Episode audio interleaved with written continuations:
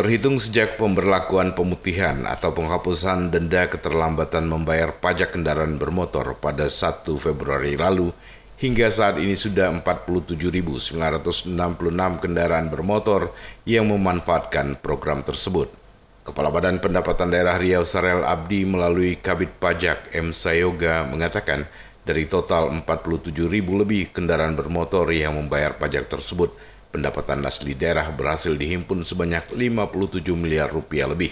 Lebih lanjut dikatakannya untuk jenis kendaraan yang paling banyak dibayarkan pajak kendaraan bermotornya, yakni kendaraan roda 2 sebanyak 32.911 unit, kemudian minibus 9.240 unit, pickup 2.187 unit, jeep 1.301 unit, kemudian truk 1.555 unit, sedan 365 unit, bus 6 unit, light truck 289 unit, mikrobus 75 unit, dan sepeda motor roda 3 37 unit. Pada kesempatan tersebut, pihaknya juga mengimbau kepada masyarakat untuk tidak menunggu hingga waktu akhir program baru membayar pajak, sehingga bisa terhindar dari penumpukan dan masyarakat tidak terlalu lama mengantri.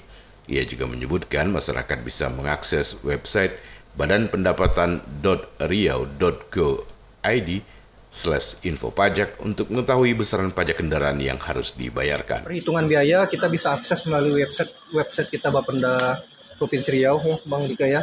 Di situ ada menu untuk cek pajak, info pajak dengan memasukkan nomor polisi sama nomor 5 mesin nomor angka terakhir seperti itu.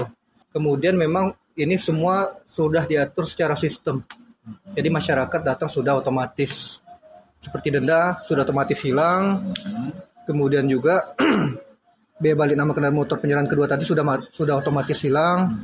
Dikecualikan mungkin poin nomor 6 di mana poin nomor 6 ini yang khusus badan usaha dengan menggunakan surat permohonan.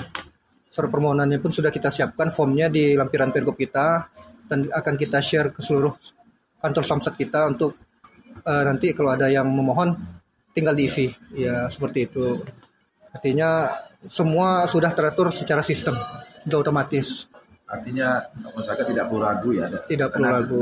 jangan merasa mengaku kesulitan tidak ya? Iya petugas kita semua siap memberikan informasi di kantor masing-masing. Prima Ermat tim liputan Barabas melaporkan